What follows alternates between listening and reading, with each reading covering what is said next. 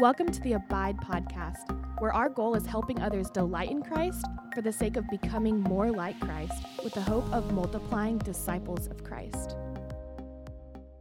Welcome back to another Abide podcast as we continue our series on disciple making. And last week we kicked off the spring series with Andy Abramson and we talked about why disciple making is important. Um, and so, if you missed that conversation, be sure to go back and listen to that because it really sets up the rest of this season. Um, we have to first know why this is so important in order to produce our own convictions about it. Um, and so, we are going to be talking today about just the process of disciple making in general. That's what this whole series is about. And so I kind of want to just use this episode to set up the rest of the episodes um, or to set up the rest of the series. And so I have college pastor Chris Cummings again joining me on the podcast. Thanks for being here. Yeah, glad to be here. I think that this is a really good topic um, for you in general, just because Coastal College has really taken a step towards disciple making in the past two years mm-hmm. to create this disciple making culture within our ministry. We have implemented some steps, I guess you could say, to move us towards disciple making. Every ministry does this differently. Mm-hmm. But I think the underlying principles and concepts of disciple making remain the same for every disciple making ministry. And so that's what I want to talk about mainly is what are those underlying principles and concepts. So let's just start off by asking the question, what are they? Um, what are the concepts and the principles that make up disciple making? Yeah. Um, so so right off the bat, we have to understand that disciple making is part evangelism, part discipleship. Mm-hmm. That that those two things are actually not separated by any means, but rather that they are two sides of the same coin. That's common language that we use to describe disciple making right. at Coastal College and in our ministries, and even with 242s. Like, mm-hmm.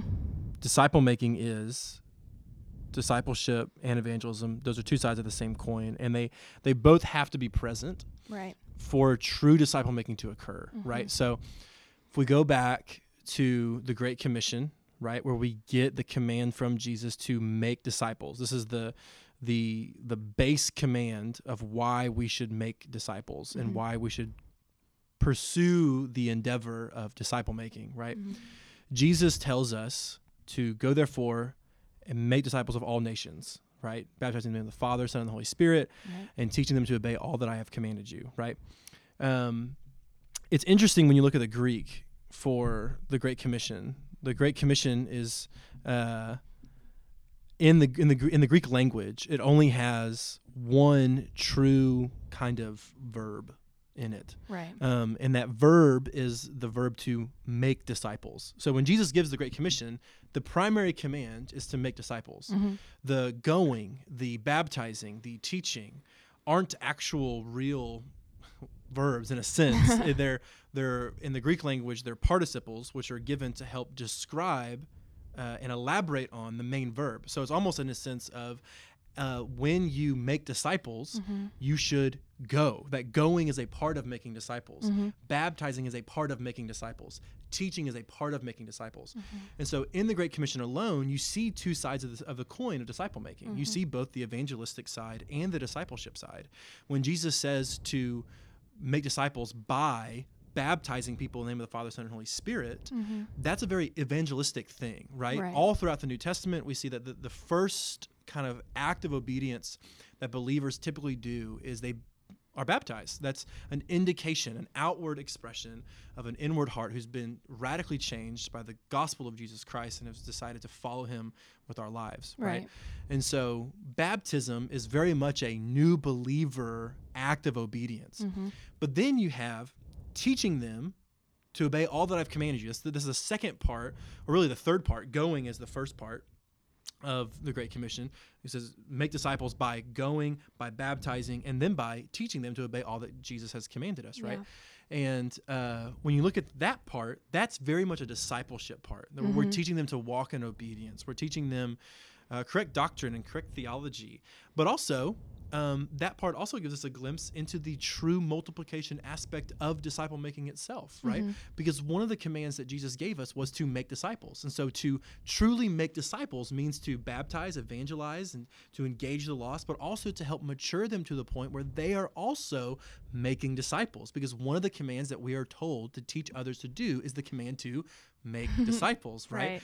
And so even in the Great Commission alone, you can't get past this. In the Right. Great Commission alone, we see the two sides of the coin of disciple making. It's as if Jesus says, "Go make disciples," and the way you do that is by evangelizing and by discipling them. Right. And a lot of times, um, ministries tend to focus on one or the other. Yeah. And I, I think when we do that, we only fulfill half of the Great Commission at best, Right. um, and not what it fully commands us to, to abide by. Right. Um, I remember reading an article from some blog, I forget, it was years ago when we were starting Coastal College and trying to engage college ministry. And the article said, um, it was an article about starting a college ministry on a college or, or college, a ministry on a college campus. And the article said, first step is you need to decide what kind of ministry you want to be. Do you want to be about the lost or do you want to be about the believer? And I just sat there thinking, like, do we do we really have to choose? Like, Yeah. do we have to like do we have to like create these ministries that are all evangelistic and these other ministries that are all discipleship and somehow ministry A hands off to ministry B Yeah. in order to move forward? And and the reality is no, right? Mhm. The reality is like God calls the church and calls Christians to make disciples by being evangelistic and by discipling other believers so that other believers can be evangelistic and disciple others in, in this reproducible Mhm. kind of way. And so when it comes to disciple making in that process, the first thing that we have to realize is that it's not only evangelism to the lost and it's not only maturing believers to do the work of ministry, but that it is in fact a both and situation, that it's evangelism coupled with discipleship together that makes disciple Right. making. And I think the point that you made about, you know, do you choose to be an evangelistic ministry or discipleship ministry? I think that the churches and the ministries that have that view, they tend to produce believers and then those believers I think never are matured into disciple makers because the ministry that they're in is all about get them in the door, get them saved, baptize them and then just leaves them. Yeah, well, yeah, and that's the problem, right? Is Right. like when you're when you're 100% evangelistic focused, you yeah, you may save a lot, but then you don't have any disciples to go Right. evangelize because they're not they haven't been discipled Right. to go do that. Right. They don't magically do that. Like Right. and I think that's the this one of the disconnects is like I think for I think for a lot of ministry leaders, we assume that when you become a believer that you're you're magically discipled somehow without any degree of intentionality Right. and that you're just going to go out into the world and, and, and make disciples. And that's just not the case. Right. Like, if we're going to be a church for the next generation of people, if we want our kids and our kids' kids and so on and so forth to know Jesus, we have to go to the discipleship, Mhm. right? We can't just be all about engaging the lost. We have to mature believers to do the work of ministry. At the same time, if all you focus on is discipleship and you don't evangelize the lost, you're not gaining any ground Right. eventually like What you create is consumerism. yeah what you yeah consumerism but also eventually the church just dies out Right. if no if, if you're not trying to evangelize your kids or whoever Yeah. like eventually the church just dies Mhm. and so there's no way around it if the church in america and across the world predominantly in america if we're going to survive and and grow from all these things we have to realize that we have to engage the lost evangelistically and we have to con- we have to consider investing our, our time and our life with believers to to do the same. Right. and so so yeah so right off the bat what does disciple making look like it's got to include evangelism and discipleship Mm-hmm. if you don't include one or the other you're not making disciples Right. it- you- you're, you're not being you're not making reproducible disciples you're, you're doing half of what the great commission calls us to actually go do Right. Well, I think you see this clearly in just the life of Jesus himself when he spent a whole lot of time discipling his 12 and really his three Um, but then he also didn't ignore the masses either. Right. He went to the masses and he taught them and he essentially evangelized to them. Yeah. Um, and so and honestly, too, going off of that is Yeah. like his evangelistic tool to the masses also was a discipleship tool to the 12. right, it was So- because he let them go Right. on their own Right. and go out. So when you look at the feeding of the 5,000, Mhm. Jesus performs the miracle, but it's the disciples Yeah. who feed them. They go Right. around with the baskets feeding. They're they're a part of the miracle. right. And so and even when Jesus commissions the 72 and, and we see all that Mhm. throughout, you know, the gospels, um, but like very much so when Jesus would evangelize to the masses, he made it in a way that it was a discipleship tool to the 12. And so that's that's huge. Yeah, So, that is a little nugget to think about. Yeah. How can we turn discipleship into evangelism? yeah, how One can you the use same. Yeah, how can you use opportunities to literally do both? Yeah. How can you take the people that you're discipling with you to evangelize? Yeah. Because then you're you're modeling evangelism and you're teaching them to evangelize and you're evangelizing. Yeah, that's a, true. That's a great combination to have all in one spot. Yeah. So Yeah. So, kind of going off of that, talk about what we have implemented in our ministry Mhm. in order to move towards both evangelism and discipleship. What does that look like within Coastal College? yeah, so for us we we started what we now call 242s. Mm-hmm. And it honestly took us a long time to get there. And and to be completely transparent too, we have not by any means Mastered this? mastered this. no. we are still learning from Jesus what it's like to make disciples and learning from the New Testament church what it's like to make disciples. Um, and still constantly, I think, seeing um, shortcomings in what we've implemented so far Yeah. and repenting and saying, God, forgive us and help us, Lord, to grow where we're Mhm. weak uh, and where you, He is inevitably strong. Um, and so we we created a thing called 242s, which is based off of Acts 242. Um, Acts 242 says they dedicated themselves to the apostles' teaching, the breaking of bread, the fellowship, prayer. Um, that's a not a direct quote, obviously, um, but it's this this concept of inward dedication that you're dedicated to basically three main things: prayer, the Word of God, and fellowship within brotherhood of Christians. Um, and then what's interesting is is the outflow of, of Acts 242. We see Acts 243 to the end of Acts chapter 2 and Acts 247, which is where we see the early church um, uh, willingly give money to the poor, uh, to help the poor, um, to sacrifice um, themselves for, for other people, to engage the lost on a regular basis and to evangelize to them. And then at the end of Acts 2, we see that God added to the number daily those who are being saved. And so um, in Acts 2, at the very early church, um, what we see is is these people were they were gathering in the temple very regularly um, as a as a body, as a unit of believers, but also they were breaking bread together regularly too. And it's Mhm. interesting if you think about it.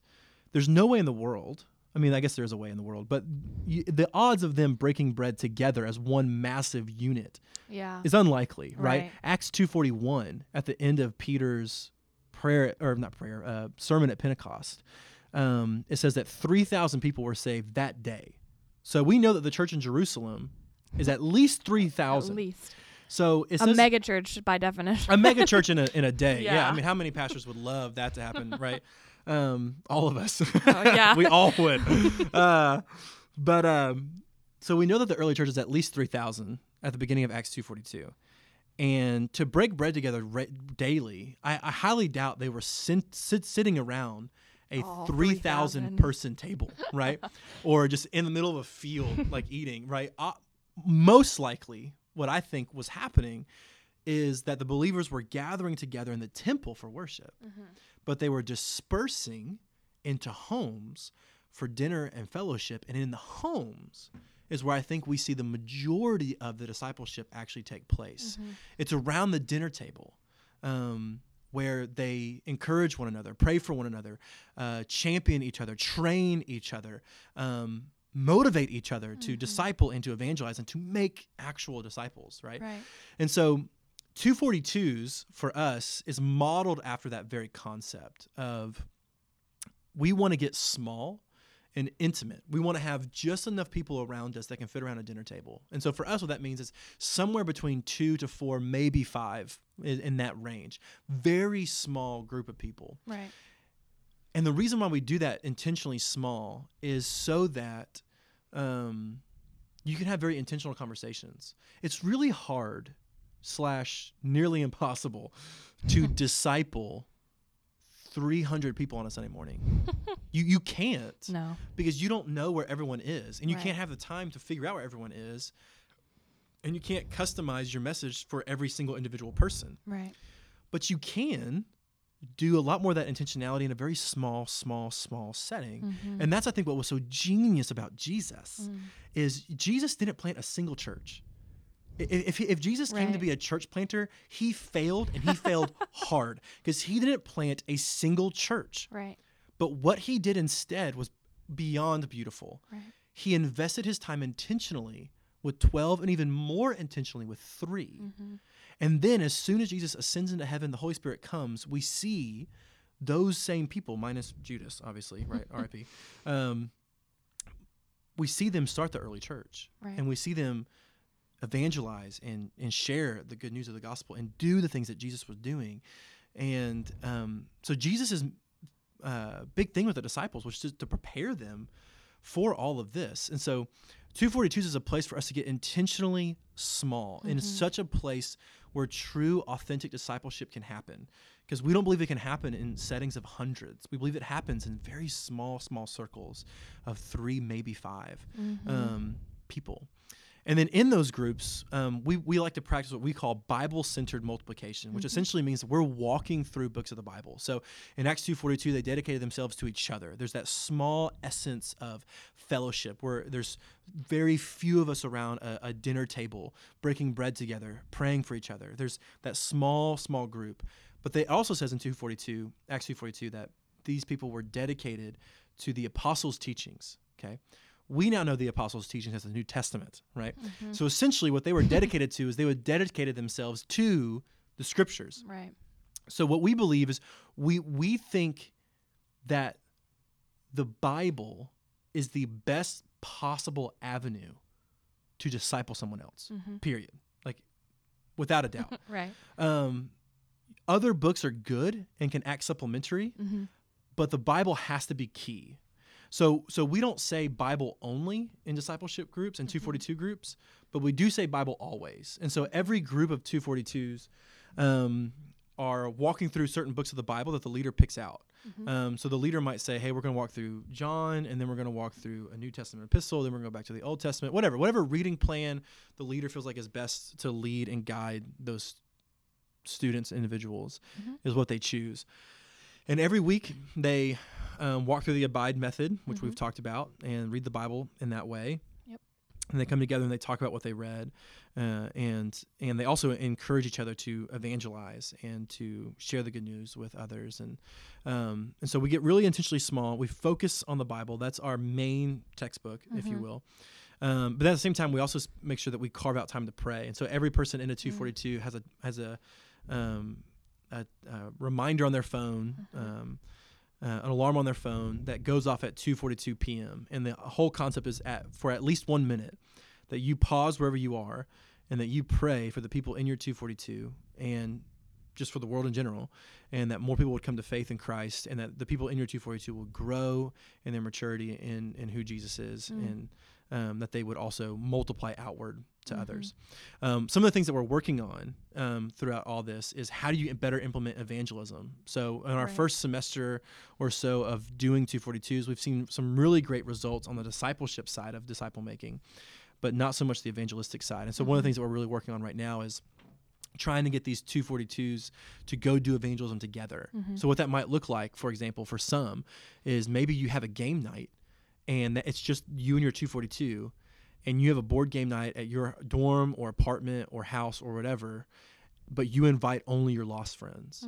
And it's it's an opportunity for your lost friends to get around some really loving Christians Yeah. and to have a night that um, you know is very heavy relational that can hopefully lead to some intentional conversations down the road. Um, things like that are things that we want to see happen more inside of these 242s where Right. both discipleship is happening with the people that are committed to the life of the 242 while at the same time evangelism is happening out to those outside of the 242 Right. as well um, and then also these 242s are meant to multiply so they're they're small they're simple they're Mhm. very easy to reproduce um, the more complicated you get in your vehicle of multiplication the more harder the harder it is to multiply Right. um, and so these 242s are meant to be simple, meant to be small, meant to be simple, and they're meant to multiply. And so we say a- after a year, if you haven't already multiplied, we want you to go ahead and look and see who's next and go multiply Right. in someone else. And then you commission them out. And usually the leader helps commission them and um, things like that. Um, but yeah, so there Yeah. that's that's kind of our answer in a way is we, we don't feel like our, our Wednesday night gatherings where we have 100 plus college students gathering for worship um, is, is really the, the, the right place to be able to disciple everyone. We also don't think that our community groups that have upwards of 20 in Mhm. each group like is really the right place to be able to disciple someone well. And so this is really kind of that third level of groups where um, uh, disciple making Mhm. really can happen. Yeah. Uh, so Yeah. And these groups, you know, when you were talking about they're meant to multiply, um, who said the quote that it's hard, like it hurts? I think it was Francis Chan. That yeah, you know he was talking about his church, and um, you know it, it's it's hard to multiply because you know the goal is that you get really close with these people and they become Yeah. you know your people and you know you're not going to want to multiply because they're your people and you're Yeah. comfortable here and, and you're well supported and encouraged and loved um, and while that is the type of community that we want all believers to be living in we also want all believers to take part in the second half of that mm-hmm. commission of to go and evangelize the lost and so in order to do that you know you have to multiply out and you have to leave this safe place this comfortable place and go to the people who need jesus Yeah. because i mean ultimately that's what jesus did like he Yeah. he left the comfort of heaven to come down to us yeah, yeah, yeah. No, I mean, yeah, hundred percent. And so, like, one of the things that that um, I'll say when it comes to like discipleship, the Mhm. discipleship side of the coin, is that discipleship happens. It starts with intentional selecting, where you select a handful of people that you're going to intentionally invest in and disciple. Mhm. It starts with intentional selecting, but it ends with intentional sending. yeah You have to be intentional on both sides. Mhm. If you never sinned, then your 242 becomes a glorified Bible study, which is awesome. And Right. we all love that. And that's Mhm. good. But for the sake of the lost people all over the world, and for the Mhm. sake of multiplying yourself and other people so that other people can go after the lost and other people can disciple and generations upon generations upon generations of people can can experience the good news of the gospel, you have to send right you can't just be you can't just intentionally select and intentionally study and intentionally get into the word of god and never send you have to get to a place where you send people and even if it hurts like do it Yeah. like we for the sake of Yeah. the gospel we have to do that Right. Well, I also think it helps, especially in college ministries. Um, these students are not going to be in Galveston for the rest of their life. Yeah. They're not going to be with Coastal College for the rest of their life. And so it helps them have something that they can take with them to wherever they move. So that way they can continue their disciple making efforts elsewhere and not just rely on Coastal College for their personal growth and evangelism, but now they have taken it upon themselves to go and, and do that personally wherever they are. Yeah. So that's also super helpful. yeah absolutely um yeah there just has to be ownership on that level you Right. know um Which I think is why we've made 242 so decentralized from our ministry, is because we want this is part of helping them take ownership of their faith and of the Great Commission Yeah. personally in their life. Yeah, oh, and that's what's so great. Is like so many college students, even from a discipleship aspect of it, so many college students don't know how to read the Bible for themselves. Mhm. And a 242 is a place where they can learn some of those basic skills Yeah. and they can feed themselves. And so when Mhm. you when you come to a COVID situation Yeah. and churches have to close their doors, you have people that aren't dependent on a Sunday morning gathering to get their spiritual nourishment. Right. You have people that have been trained on how to actually read the Bible for themselves and Yeah. can like they can persevere through these very difficult times because Mhm. they've been properly equipped to do so. Right. And you're taking it a step further and, and, and saying, now not only are we going to train them to just survive,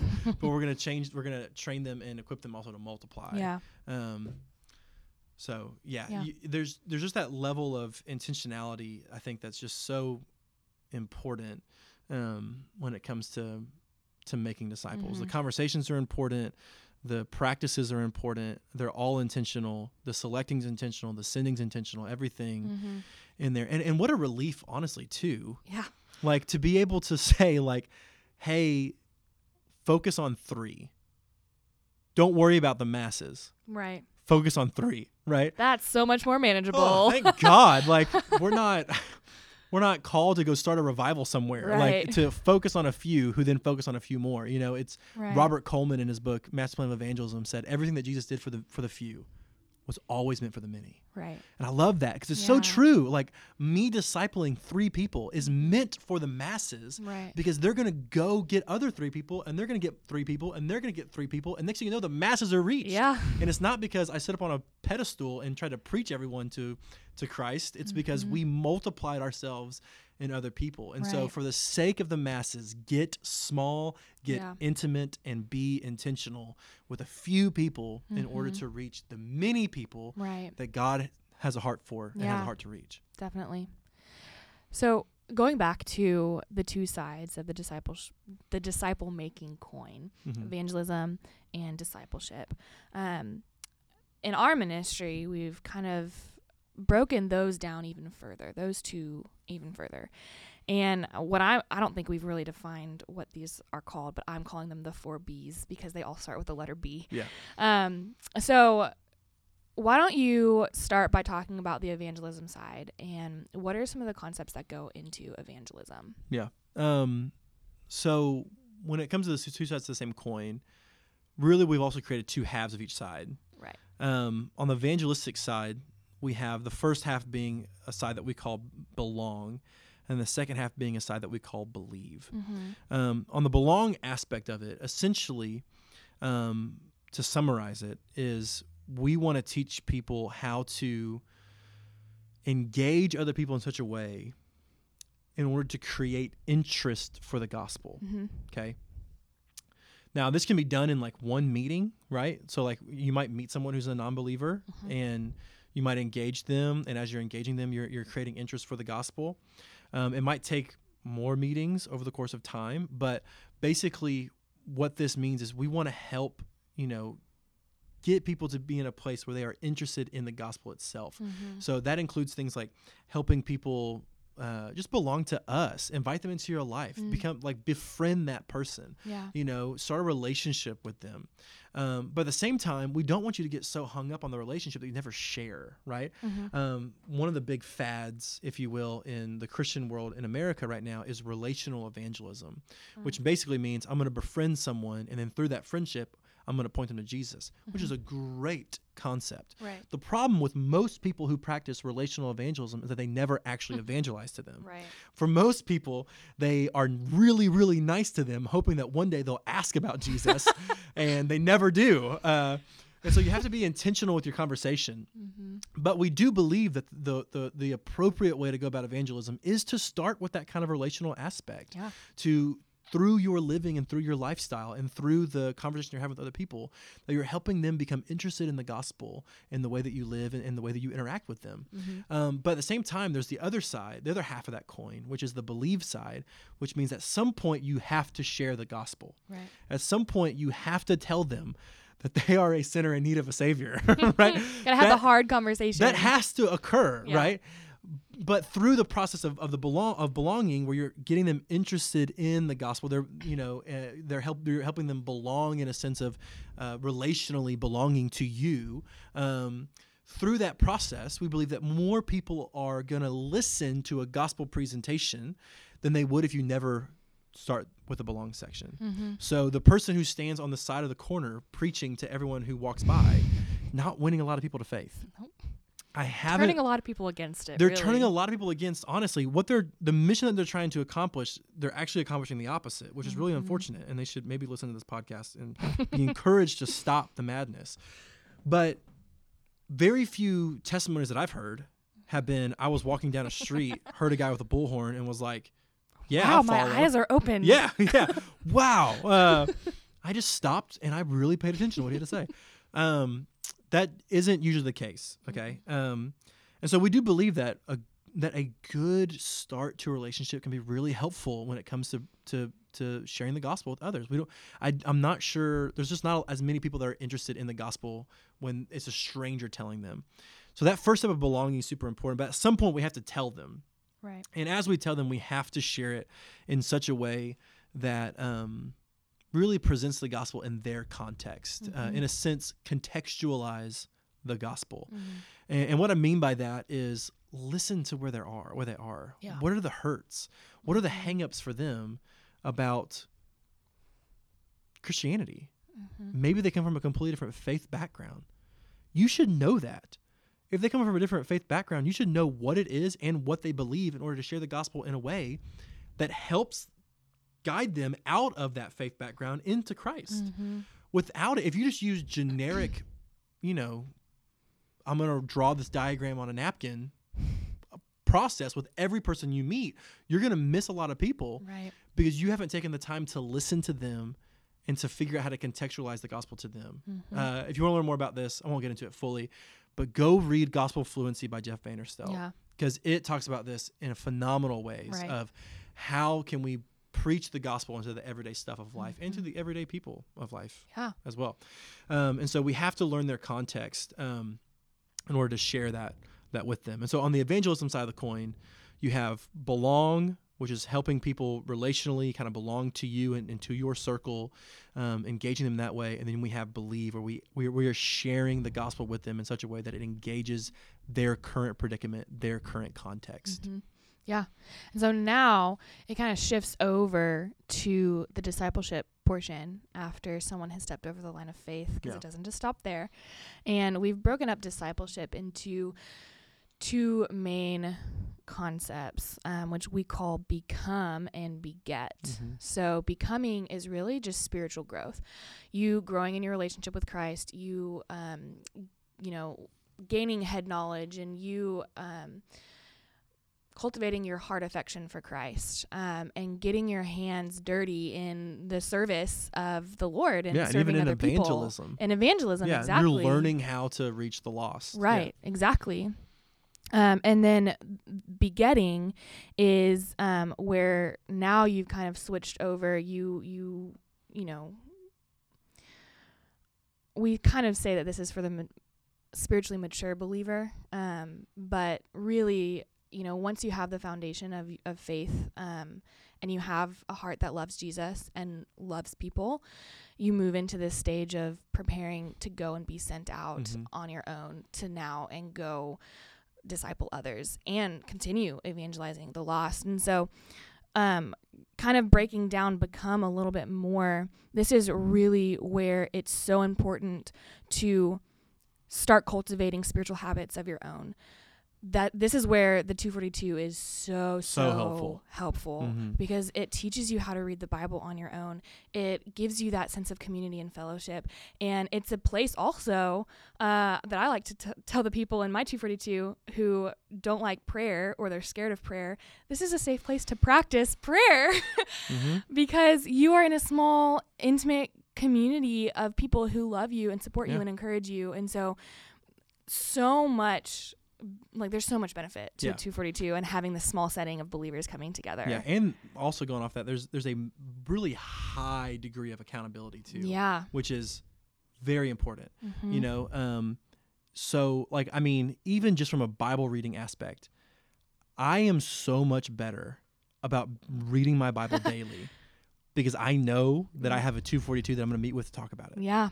Like it keeps me accountable just to read my Bible, which is very basic thing Mm-hmm. to do when it comes to Christianity. And so, even just on that level, I mean, it's such a high degree of accountability, not only on reading the Bible, but even when it comes to sins and confessing our sins to each other, Right. and um, even the evangelistic aspect of it, praying for the lost. I mean, that's uh, like a huge aspect of it as well. Is like, man, you have some people that you're centered around that love you. They're going to keep you accountable to all of these things, Mhm. which is huge. Yeah. So not only are you able to grow and just, you know, uh, learning more about what you believe, um, learning how to communicate your faith. You're also growing in your affections for the Lord because the more that you read His Word, the more that He's Yeah. going to stir your affections for Him. Mhm. Um, and that is going to lead you out to be able to step into um, positions where you can serve others. Um, and you start to then kind of become outward focused. You know, at first, when a new believer is just starting reading the Bible and just starting to learn about the faith, they're very much inward focused, which they need to be. They need to be able to, to grow in their own faith and be able to set that foundation um, for the rest of their life. But then there comes a certain point where you begin to turn outward, or where you should begin to turn outward, um, which is also where 242s come in handy because you can keep each other accountable for that as Mhm, well. mhm. Um, and you start to step into opportunities where you, and this is where evangelism comes in as well, where you can reach out, start reaching out to people Mhm. and sharing your faith with them. And I think that new believers in general are just a little bit more excited to share their faith with, with people Yeah. anyway. Um, but then you start to, you know, maybe step into a position in your local church where you're serving on a daily basis. And um, honestly, a lot of the become section is really we covered in our mini series um, this past winter with head heart hands you are s- growing in all three of those aspects and you're becoming the disciple of christ that uh, he is transforming you Yeah. into that the Yeah. spirit is is sanctifying you Yeah, to be Well, and that's yeah, that's a good point, and and that's why we created 242s was to create a space where we can intentionally help create mm-hmm. biblical disciples. right You know, like that's the goal. Like we Mhm. don't want to just feed people's head right over and over. right We also want them to become legalistic and only feed their hands. right Um, and so we we really want people to grow in their head, heart, and hands mm-hmm. when it comes to serving the Lord. And what I love about 242s is like through the Bible, you really are able to engage the head, which in turn is able to engage the the heart Mm-hmm. well, um, especially when you meditate and dwell on the scriptures. right Um, but then you're being challenged to beget and Mhm. to make more disciples and Yeah. to evangelize the lost and all these different things. mm-hmm. And um, that really engages your hands as well. And so Right. it's we're learning something that we then are praying that will get sunk down deep into our hearts. Mm-hmm. Uh, that'll become convictions. It'll stir up affections, and then it'll lead us outward uh, to go and and do. Right. And so when, you know, you're in a 242, um, once you begin to develop develop these habits on your own and you're really growing in your faith and um, you know the leader of the 242 is starting to see that you are developing this heart for other people um, they're or at least we train our students to start um, having those intentional conversations about okay you know who are the people in your life that you can be praying over that you now want to go after and disciple or that you want to intentionally have those gospel conversations with? And that's part of the beget stage of just you know starting off in prayer and asking the lord you know god who is it that you want me to intentionally select Mm. so part of the intentional sending like you said is also intentional uh, selecting Mhm. in order to be sent out, you have to have people that you're going to. right. And so starting off by even just asking the Lord, you know, who who is it in my life that that you want me to um, pour into, and um, and then kind of narrowing down and and you know making the ask. Um, starting that relationship with those people starting the belong stage with those new people Mhm. making that relationship starting to have those gospel conversations if they're not already believers um, and then that's really how you're sent um, and in our context of 242s you know you're sent when you can start your own 242 Mhm. um, with your own you know one to, to three other people Yeah, yeah. We really try to not send anyone until they have a mission field to go to. right uh, until they have people that they've already asked to be a Mhm. part of their 242 that they're going to disciple once you're done. And so, in a perfect world, and we've seen this actually quite often, mm-hmm. but in a perfect world, what happens is a person ends your 242 one week, you can pray over them, commission them out, and then they start their 242 literally that next week Yeah. because the two to three weeks leading up to their commissioning, they've been asking, they've been praying, and they've been asking certain people to be a part of theirs. And then once their last week with you is there, Mm-hmm. you commission them out, knowing that the very next week that they're multiplying themselves and others. And so then your group goes from three to six Yeah. in a week. Which hey, that's multiplication in and of itself. That's awesome. Look at that. Right. and then you send it to someone else, and then and then it goes from six to 9 Mhm. and then they start sending people out as well. And then it goes from nine to like twenty seven or Yeah. whatever. and uh, it, then it then that's when you start seeing the exponential kind of up ramp. Right. Yeah. Well, Chris, um, is there anything else that you would like to share about 242s or the disciple making process in general? Yeah. Um yeah, not not really so much new information, but really just reemphasizing, you know, this like when it comes to disciple making, we have to put really all of our eggs in this basket. Yeah. Like we cannot expect traditional church strategies to be able to reach Mm. the world. It won't happen. Yeah. And Traditional American church. American church strategies. strategies. Yes. Be, and the reason why is because traditional American church strategies are about growing a church, Mhm. not so much multiplying church Disciples. disciples. yeah. church. Or even churches. Yeah. It's pre- predominantly about growing a church, Right. which means that it is predominantly about addition, getting more people to your church, adding more people to your church, going from there Mhm. um, the world around us is multiplying. like crazy. People are having multiple children Mm-hmm. who have multiple children who have multiple children. That's literally multiplication. so to think that our traditional American church strategy of addition is going to be able to catch up and reach Mm. a world that is actively multiplying Mm-hmm. Is absurd. Yeah.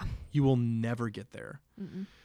The only hope we have is to intentionally invest our lives in a few Mm-hmm. for the sake of both discipleship and evangelism, so that they will invest their life in a few more, who invest their life in a few more. That's the only way we're going to reach the cities that God has placed us in, and it's the only way we're going to reach the world that God desperately cares about. Right. Um, and so, if you're someone who has not jumped in to discipleship, evangelism, disciple making, Mm-hmm. let me really, really encourage you Mm-hmm. to do it Yeah. because there is no other option Mm-hmm. for Right. for the church. Right. We won't survive. This is it. This is it. I mean, this is that's why Jesus. And we shouldn't be surprised. right. We shouldn't be surprised. That's why Jesus gave us this command. Right. We shouldn't be surprised. Jesus literally gave us the command. But not only that, but like literally, we are all born to multiply. Like God created Adam and Eve, and then he looked at them and he said, Be fruitful and multiply. God's desire mm-hmm. is for the earth to be filled with his glory as the waters mm-hmm. cover the sea. It's Habakkuk chapter 2, verse 5. Wow. I'm gonna check you on that. Okay. Uh, I hope I'm right. I'll report back. God's desire is for his glory to fill the earth. Okay? The way God has sought out to do that is to create people in his image that reflect his glory to literally cover the earth. Mm. So when God gave the command to Adam and Eve to be fruitful and multiply, it was to fulfill the mission to fill the earth with his glory. Mhm. You were made to multiply the glory of God ever since the beginning of your inception of creation. You were created to multiply, you were born to multiply. And what Jesus tells us in the New Testament is that you are also born again Mm. for the same purpose to multiply the glory of God in the world. And so, Yeah. all in all, the church won't survive if we don't, Mm-hmm. and you were made for it. Yeah. So the greatest satisfaction that you can ever have in Christ is living the way he designed you to live. Yeah. And so do it. Just do it. Just Uh, do it. that's yeah. That's kind of like my departing words is I, I was once very skeptical of like discipleship and evangelism and all this kind of stuff. And I was just like, yeah, whatever. And uh, man, I'm so thankful that my eyes have been opened to just how vitally important this really is because Yeah. we we won't we won't get there No. if we don't. Right. Well, I think that's a really good place to wrap up. Yeah. So, yeah. Do it or else. Like, uh, thanks so much for um, joining me on the podcast again. It's been fun. yeah, absolutely. Well, thanks for hanging in there, guys. If you made it this far, um, thank you. And uh, I know that was a longer podcast than I normally have, but I think that it was just so important to get a full overview of the disciple making process because I think a lot of times we can hear disciple making and think that it's this complicated, complex thing that you know we couldn't possibly do, but really it's it's very simple when you boil it down to you are reaching the people around you, a few people um, in your life, and you are telling them about the good news of Jesus. You're sharing the gospel with them, and then you're also helping them to grow in their faith.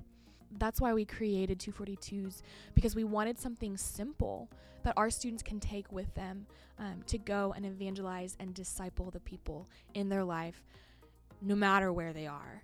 As we continue our discussion on disciple making, we're going to dive deeper into those four B's that we described belong, believe, become, and beget and talk more specifically on each one. Practically, what does it look like? Why are they important?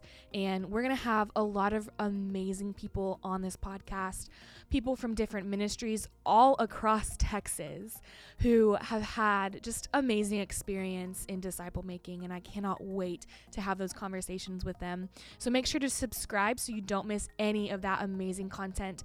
And next Monday, we're going to be talking about belong. And um, we're going to have one of Coastal's own church planting residents. Um, his name is Kyle. And he's going to be talking to us about just the importance of community because um, that's kind of where he is in his um, process right now of, of church planting, is just developing that community where he's planting a church. And so i'm excited to have that conversation. Um, so subscribe and make sure to uh, take a listen next monday. I hope you'll have a really great day and we will see you guys next week